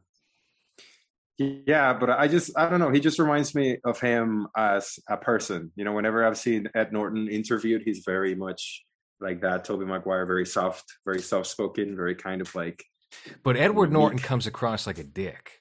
Mhm. Tobey Maguire just seems a bit aloof and like uh like he'd probably just be somebody's fat dad if he wasn't a movie star. Just like a fat dumb dad, you know? But uh like when uh, when they tried to give a career to Samwise from Lord of the Rings. and now he just plays like step fat stepdad. What's his name? Uh, Are you talking about uh, Sean Astin? Sean Astin. Yes, yeah. but now it's just like, hey, I'm I'm the chubby stepdad now, so I'm not even gonna try to lose any weight. I'm just gonna play this character forever. I recently saw the Goonies, by the way, and he is so good in that as a kid, uh, Sean Astin, that I, I don't know where in his career he lost the charisma that he has as a child, but it's weird to see someone that was a better actor as a kid as an, as an adult. I kind of feel that Uh, way about Sean Penn. Sean Penn, uh, before the age of like 30, is extremely charismatic and captivating, and he's still good now. But uh, it, it's a it's a very different Sean Penn. He's a little more. It feels like he's a little more uh, like he's figured out an algorithm to his acting, and you can Mm. expect a certain caliber performance from him. Uh, whereas he was a little more experimental and raw in his 20s when he was doing movies like Bad Boys.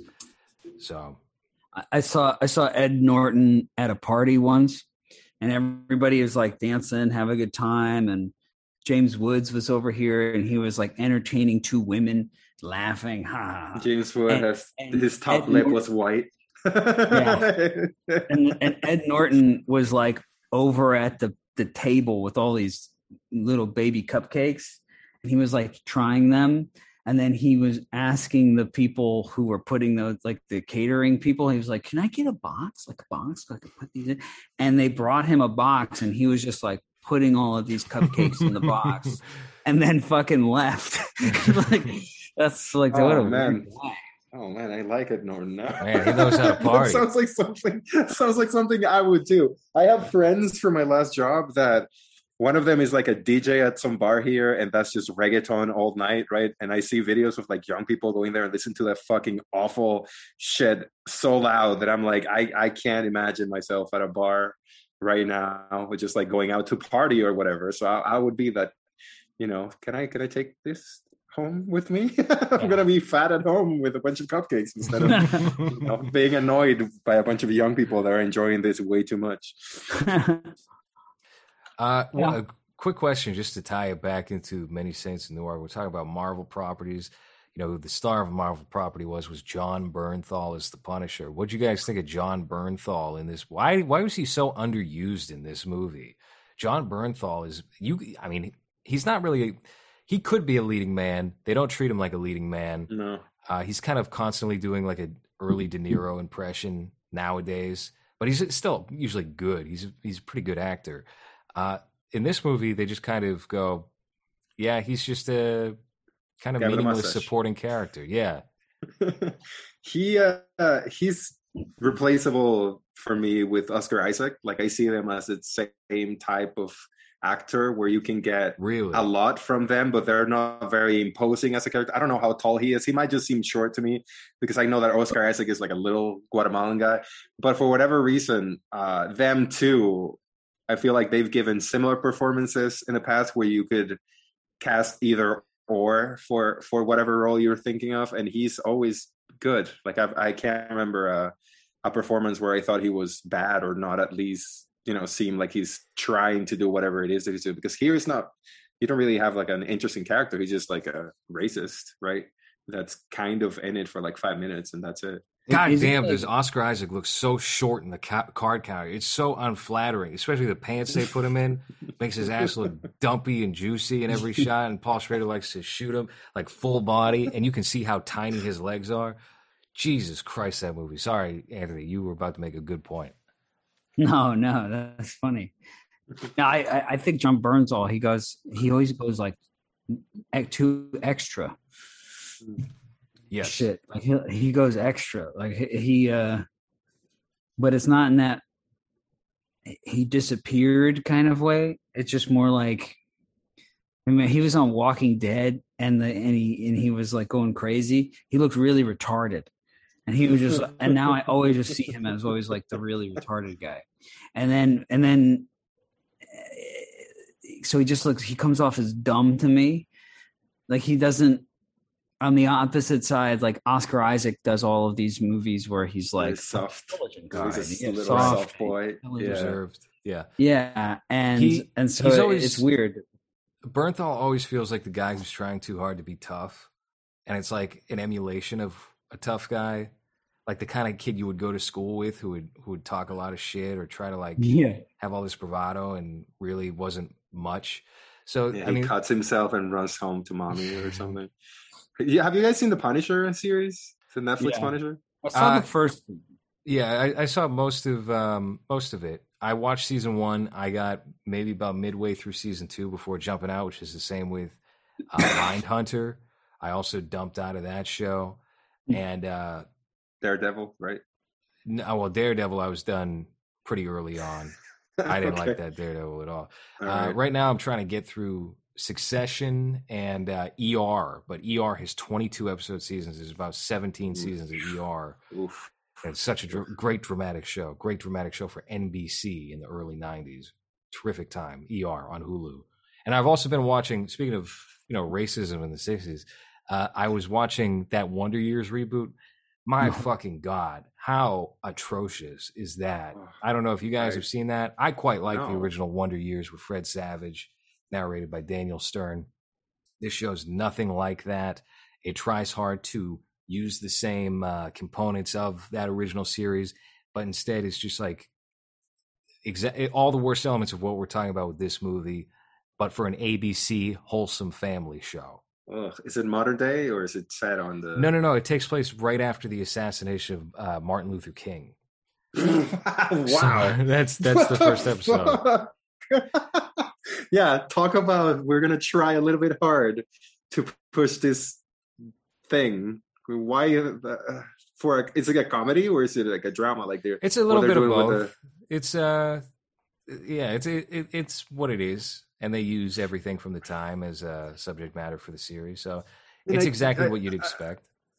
I guess the Wonder Years is kind of a dramedy too, right? Because they deal with a lot of like real shit that that teenager was going through in the '60s or '50s or whatever, whatever that was set. Yep. But yeah, I just I'm so tired of all of these unnecessary remakes and redos and re whatever you want to call them, because they seem to never capture what makes the original good, and instead it they try to do their own thing with a bunch of member berries where it's just like hey well this is that show because we have this character that kind of acts like this character from the original remember or you know he's wearing the same t-shirt as the main character did back in the and sure. Yeah, look, there, there's that component, but what I mean, what this does that I'm noticing a lot of things doing now, and it's very uh, strange how this is kind of becoming the status quo.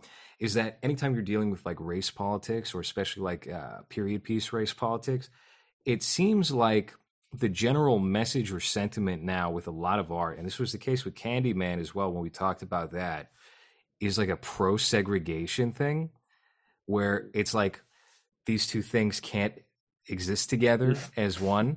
And the Wonder Years does that too. This version of the Wonder Years seems like very white people are not us. We're different. We're different from the rest of society. We're our thing. They're their thing. We're living on the same thing, but we're not we're not together here. This is not us together. This is very separate. And it I I I I mean it's just peculiar. That's all.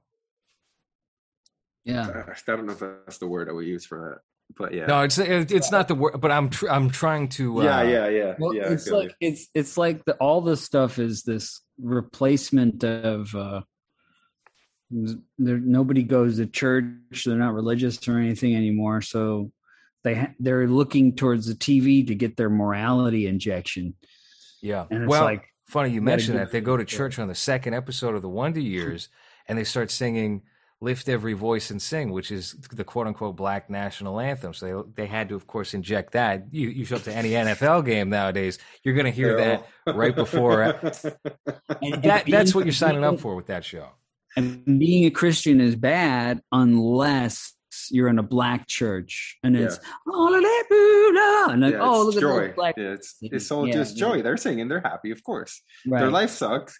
And uh you know everything they deal with is horrendous because that's how you present it on screen. But you know what once a week they go to church and enjoy life while singing with other people that look like them. It's like fuck off. Have you Yeah. met a black person ever? Like none of these characters ever feel real, and that's that's my problem with all these new things. That it's like it's rich people doing them. Like back in the day Yeah. when these movies would come out, a lot of the time the creator creators were not known. They were in millionaires. They were just doing something that they know they can relate to and let's hope it hits. So that's why it feels authentic. Now you have all, all of these rich people that have never interacted with a person of color or anyone that doesn't look like them. So then when you see them depicted uh, on screen it's either a caricature or it's someone that talks and acts like no one you've ever met in your life if you've met people like that you know?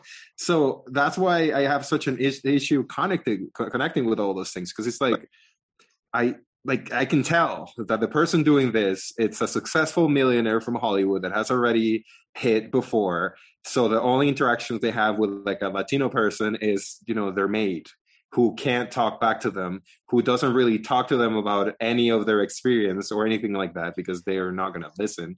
And instead, whatever their idea is of that, it's what you see on screen, and it just feels like someone that's completely out of touch with it. Do you see this, Uh, Anthony? Do you see this injection of Latino activism Hans is trying to bring to the show during Hispanic Awareness Month?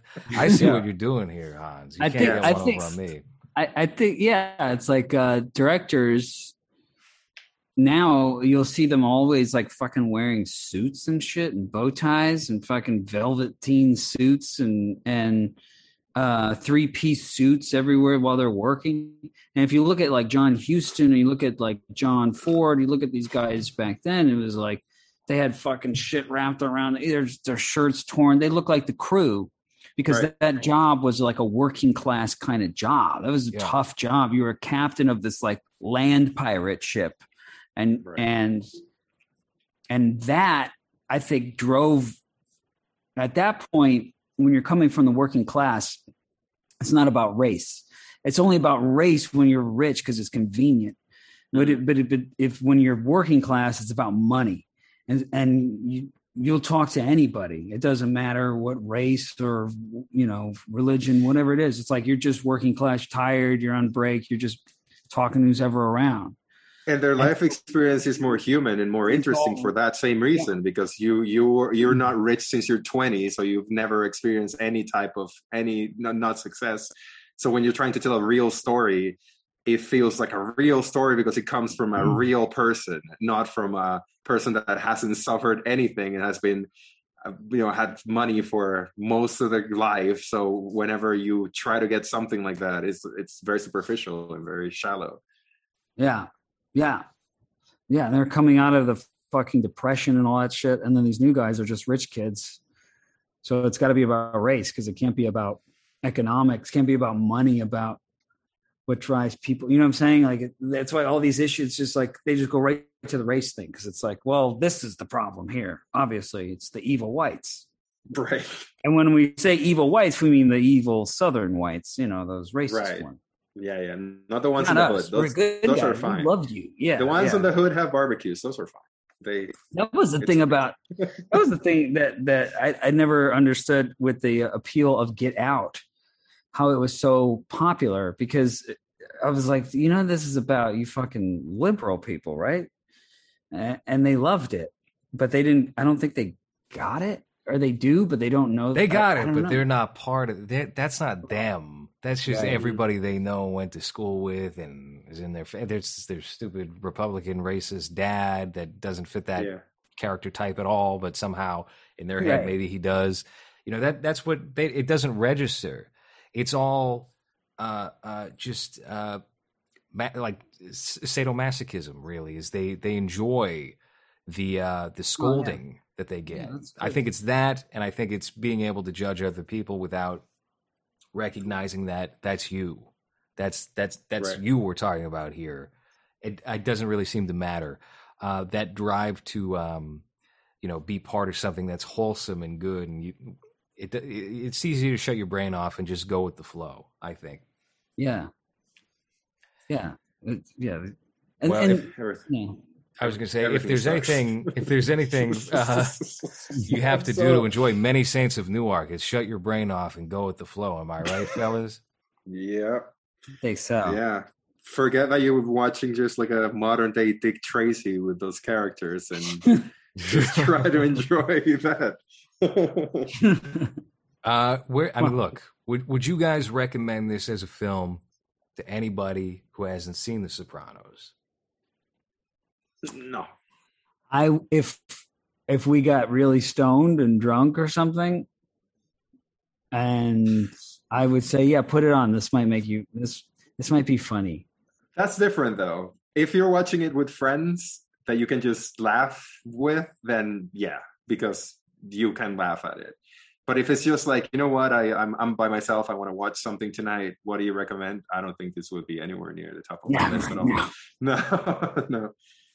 I'd, I'd watch Inherent Vice again. Just uh, fuck it. Just put Inherent Vice on again. I like I, like you know it's not one you know it's not one of those um uh, it, it doesn't ha- yeah there's n- there's no reason to go back to it has it has no idea what it is and it, it spends its whole time trying to figure it out and never quite gets there But- Inherent Vice is really one that I, I came around to uh, by the time we were doing prep for your show, Anthony, where I think I had watched it before and I had a more positive opinion of it, but really watching it right before we recorded and getting well versed with it again, I was able to find a lot of the humor in the movie and, and enjoyment. Uh, why don't we just quickly talk about the uh, trailer to Licorice Pizza before we wrap up the show tonight? Uh, this is Paul Thomas Anderson's latest film.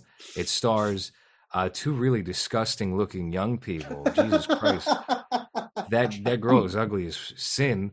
And uh, the boy, what is I? Someone Kino said to me, "Oh, uh, Cooper Hoffman. I wonder if he'll be as good as his father at acting." I said, "Cooper Hoffman, Dustin Hoffman's fucking at age seventy, Jesus."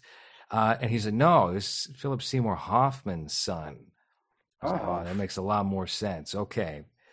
So Cooper Hoffman is the star of this movie, and I guess Benny Safdie is in it. And uh, who's other? Bradley Cooper's playing what? He's supposed to be Elliott Gould or somebody. It was somebody, Kris Kristofferson in this movie. I don't know who the hell he's playing. And then there's another actor. Oh, Sean Penn, who I mentioned earlier. Sean Penn plays the uh, the director of the film. So Licorice Pizza, it's one of the few real movies, auteur films that are coming out in 2021. Uh, are we looking forward to this based on the trailer? Are we looking forward to it in general? Thoughts, fellas? I feel like uh, I feel like Paul Thomas Anderson is always chasing Tarantino, oh, but oh, that's controversial. but I I do love Inherent Vice. I'm I'm addicted to Inherent Vice, just like with um, Once Upon a Time in Hollywood. I'll just I could just watch them all the time. I like I, I like them both, but I do feel like there is some some chasing going on. But I I think this movie is an is a t- is an hour less than Once Upon a Time in Hollywood. And it tries to get at it seems like it tries to get the same thing, just creating like a coming of age hangout kind of movie. And um because of its length, I'm eager to see it in the theaters. Yeah, I think I'm going to check this out in the theater as well. I don't think I'm going to watch this at at home. Um, but there's so many theaters that like to check your your card. Your you they need your you need your your identification, your papers. So you got to be careful where you want to go to the theater. If you're not a vax, look, maybe I'm a vax person. I don't know. I got things that I carry on me that get me places. But who's to say? If you're not a vax person, you might Oh not be able. You might have to sit this one out. Okay, so if this movie doesn't come out ever, if uh, uh, Mass State Lottery never comes out, is because Lores got arrested for faking federal documents about his vaccination. He got caught by some fat black lady at some movie theater in New York. Took him uh, down. and hit him sassed a him. yeah, yeah, yeah. Um, I think uh, Paul Thomas Anderson has built a good enough reputation where you give him the benefit of the doubt, even if the trailer looks as boring as uninteresting as this looks. It really Cool. like Sure. I did did nothing nothing for me at all. Uh, but knowing his career and knowing the other movies that he's made that I really really enjoyed, I'm willing to watch it. But yeah, it's just a well, a love story between two ugly teenagers in the 70s. I, by itself, uh, I don't care. But knowing his work, then I'm sure he'd do something interesting with it. At least visually, I guess. Yeah, visually, when when they showed Tom Waits and his arms were up and there was like smoke behind him, I was like, "That's a cool shot." That was a really like a, it. it looked like something from yesteryear. It was it was great. It was a great shot, and and the- the aspect of the older man with the younger girl and the young love. That's what I'm kind of the vibes I'm picking up from it. Sean Penn on the motorcycle going crazy. I was like, oh, this maybe he kind of like lets loose a little bit here. It goes back more into what it looked like he was going into with Punch Drunk Love. Because I I like it. I liked it when he would go kind of unhinged and not give a fuck and try to be all like prestigious and shit. Like, don't make it too too too pretty, but make it um because there's so many guys that do that. They're always trying to get that right shot and shit. But hopefully he he kind of loosens up and he actually tries to emulate his sort of idol more. What's his name? Altman. He's like a big Altman guy. He should go more into that style. I think uh uh Paul Thomas Anderson kind of could uh I think he could kind of like flourish in that if Do you think that- go. Do you think that Paul Thomas Anderson is going to be a director that is well regarded once he stops making films, or do you think he's a little too close to Tarantino in his style? Because I I feel like Tarantino is a lock at this point. He's going to be a legend forever. Uh, Yeah. But Paul Thomas Anderson fits in that little criteria where he's always good, or he's always mostly good, and the films are always quality and plenty watchable, even if they're they don't nail the landing. But his style and where he started, it might just be a little too close to that. I mm. think I think he hopefully at this point, if he wants to make an indelible mark, he's got to like come out with something later. He's got whether it's this one or it's his next one, he's got to have like a a being there type of thing where it's like he leaves a mark there that yeah, you can go back and explore his movies, but he's Tarantino had Pulp Fiction no matter what he does now after Pulp Fiction, it's like Pulp Fiction is his probably his best movie. I think it just is his best movie. It's the one I've watched, I think, fifteen fucking times. But it's his best movie, and it's it's an iconic movie. And I don't think Paul Thomas Anderson has had one of those yet. In terms of, Oh, has he? Has he had an iconic kind I- of? I think Boogie Nights is pretty iconic. Boogie Nights Yeah, comes it's- very it's- close, but it, it's it doesn't reach the same heights. I think as a Pulp Fiction, where it becomes a cultural landmark and it's considered like an Mhm. American classic in the same way. because of it, it, it was also of its time. It wasn't like a period piece. It was like this is what the '90s is like right now. What about you know, there, in- there? There would be blood, or do you feel like that's become too much of a meme to be taken? That's uh, here's the thing with that one. I think that's a terrific film. I think that's a very great acting piece for Daniel Day Lewis. But at the same time, it's got that stigma of mid aughts Oscar bait on it, and it Mhm. feels like I think it's a little it's shrouded in that a bit now, where people talk about it as like, oh, it's such a great film, and it's probably going to be gradually forgotten about and uh, be just one of those relics of that decade that is maybe looked at as a as a great movie or a good movie and uh, isn't really significant to film you know th- just like the stretch of film. Like you can go back to the 1970s and there are so many great films that you could probably say are the best of of the year that maybe they came out or something but you take a look at the 70s in general and maybe it's like 30th on the list of of movies in general. I feel like there will be blood is maybe one that could fit that similar criteria But I think- besides yeah, besides Tarantino, who was making better movies in the 2000s than him? Because I, I feel like In the he's very consistent. He's very consistent with the movies he's put out. You have uh, Boogie Nights, you have uh, Punch Drunk Love, Inherent Vice, uh, There Will Be Blood. but those aren't consistent. Those aren't consistent though. I mean, like, consistently he- good. he- he- yeah, what it is. Uh, yeah. I mean, the, yeah. If if he's anything, well, I think I think it's different though because people who like Boogie Nights didn't necessarily like Punch Drunk Love. He's Mm. he's kind of that guy. He's not like a Tarantino, where like everything comes out and you're kind of like, yeah, that was good. You know, he's kind of it, certain people I've seen they're just not into like his thing. Um, Boogie Nights the like, but Magnolia's too long or too Mm. and then Punch Drunk Love is too weird.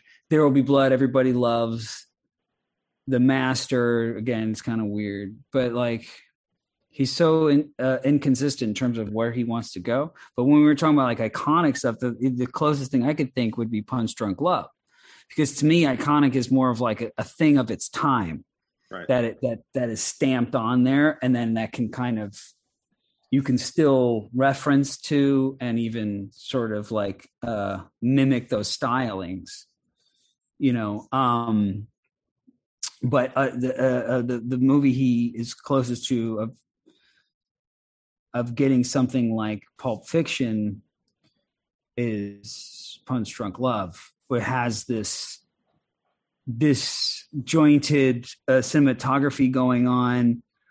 Um, it- what why it's of its time is because it's got this mystery to it, and it's also got this like really sleaziness thing to it. But this, I don't know. I just think that that movie uh if he would have kind of kept going down that road instead of trying to do this like perfect like picture thing who knows hopefully he's kind of getting back to that i don't know did you did you guys like that movie when it came out I, I enjoyed it. Uh, it's not one of my favorites. I know a lot of people have come around to it in recent years where I think Adam Sandler popping up in Uncut Gems helped give that movie new life because people were like, oh, every like five or six years, they, people go, oh, Adam Sandler can actually act. And then you start checking out his more serious roles, and that kind of gave it a little bit of a boost. And I know Criterion gave it a uh, a release, and that was their first Paul Thomas Anderson film. I, I'm fairly certain. Um, so, I mean, there's definitely that regard for Punch Drunk Love that has only grown with time. And I think with the more commercially explosive ones, like a Boogie Nights or There Will Be Blood, that's faded a bit since. So there might be something to that. Um, I don't know if it's really in my my top three of his, but I certainly think it's a, a very good film and certainly one of the better films of that decade. yeah it's it's just more like of like defining uh, d- sort of him defining himself whereas altman is like magnolia and scorsese is boogie nights. So punch drunk love for me is like oh this guy's kind of figuring out who he is. And then he goes right into like john ford with with there'll be blood. And um I don't know what he's doing in the master, but I I think one of probably my personal favorite is the master of Paul Thomas Anderson's. It's the one where it, he's always kind of repeating those themes of like father and son and shit, and this is the one where he kind of kind of nailed it. I think. Mhm. And and I like that it's like it, you have it, it, beautiful set design. It looks like something like a story like you're going to be able to understand and and grasp fully but it completely um it, it subverts that It, it, it it's definitely subverted it. I remember I showed up to the theater thinking that was going to be the Scientology movie. yeah, I was like, oh, what the Yeah, fuck yeah. is this? It would be like the same if you showed up to Once Upon a Time in Hollywood going, this is the Manson movie. I remember that that was the exact vibe about that when that that came out. It was like, oh, he's doing a thing on L. Ron Hubbard. I was like, I got to see this. And I walked out of that and I was like, what the fuck? I did I just waste my money? I don't know. I like parts. I like when Philip Seymour Hoffman called that guy pig fuck. I thought that was hilarious, but I it took me like revisiting it with like a more set expectations and a, a maybe more uh, mature brain for for cinema to be able to watch that and go, oh, this is actually a really enjoyable, great film. So uh, I, I'm looking forward to Licorice Pizza enough, even though I don't like the title. I was just getting used to that awful first title, which was uh, Soggy Bottom, because it Oof. gave like like it was a inherent vice kind of vibe to it. Uh, Mhm. made it feel like oh maybe this is going to be a spiritual successor or something. Hmm. But um, Is that about the kid's bottom? Seymour, Philip Seymour Hoffman's son having a bad swamp ass. That's what it's about. She's ass. very nervous around girls. Uh, anyway, I, I I'm intrigued enough by the trailer, and really, it's just it's a low standard these days. Again, Many Saints of Newark is number eight for the year for me so far, I believe. So we'll see we'll see how it goes. When does that come out anyway? November? yeah i was asking i don't i don't think they ever gave a release date did they That might not even be this year. yeah We got Uh, well, that's- it's got to that's go to Can Cannes, low res. It's got to Just- go to Can. You know, it's got to go Just- through the circuit. It says November twenty sixth. Oh, Uh, was Okay. limit, but it's going to be limited and then nationwide on December twenty. When's it going to Amazon Prime? How about that? When's it, is that a Paramount Plus Prime. exclusive? We do, well, we should go see it if I'm you're in. New York. Then. I'll Yeah. I'll, I'll Wait, be around. yeah. I, I, well, Okay. it's Thanksgiving time. We'll Yeah. we'll see. It might be on the fence. Uh, but yeah, I'm definitely down for that. I, I need to get out to the theater. You can get arrested with me. It'll be great. Yeah, We'll go to Rikers together. I'm getting Uh, low. Yeah. All right. All right. We, we're we're now touching the two hour mark on this show. I think we talked about many Saints of Newark and racism and race and black people and race and racism a whole lot tonight. Um, and uh, Licorice Pizza, check it out. That could be a good clip for the channel. Just talking about Paul Thomas Anderson films. Yeah, All right. Yeah. Uh, everybody, check out Anthony's show. There's gonna be a link in the bio of this episode. This will. Be, I'm gonna throw this out early. We're gonna fuck with the order a little bit. This will be out Thursday of this Ooh, week. Yeah, Because why not? Because no one's going to care about Many Saints in Newark if we do it in the order we recorded it in the queue. So, Hans, would, yeah, yeah. yeah, we got to we got to strike while the iron's hot. Uh, H word name on on Twitter, and uh, that's been the show. Thank you for listening.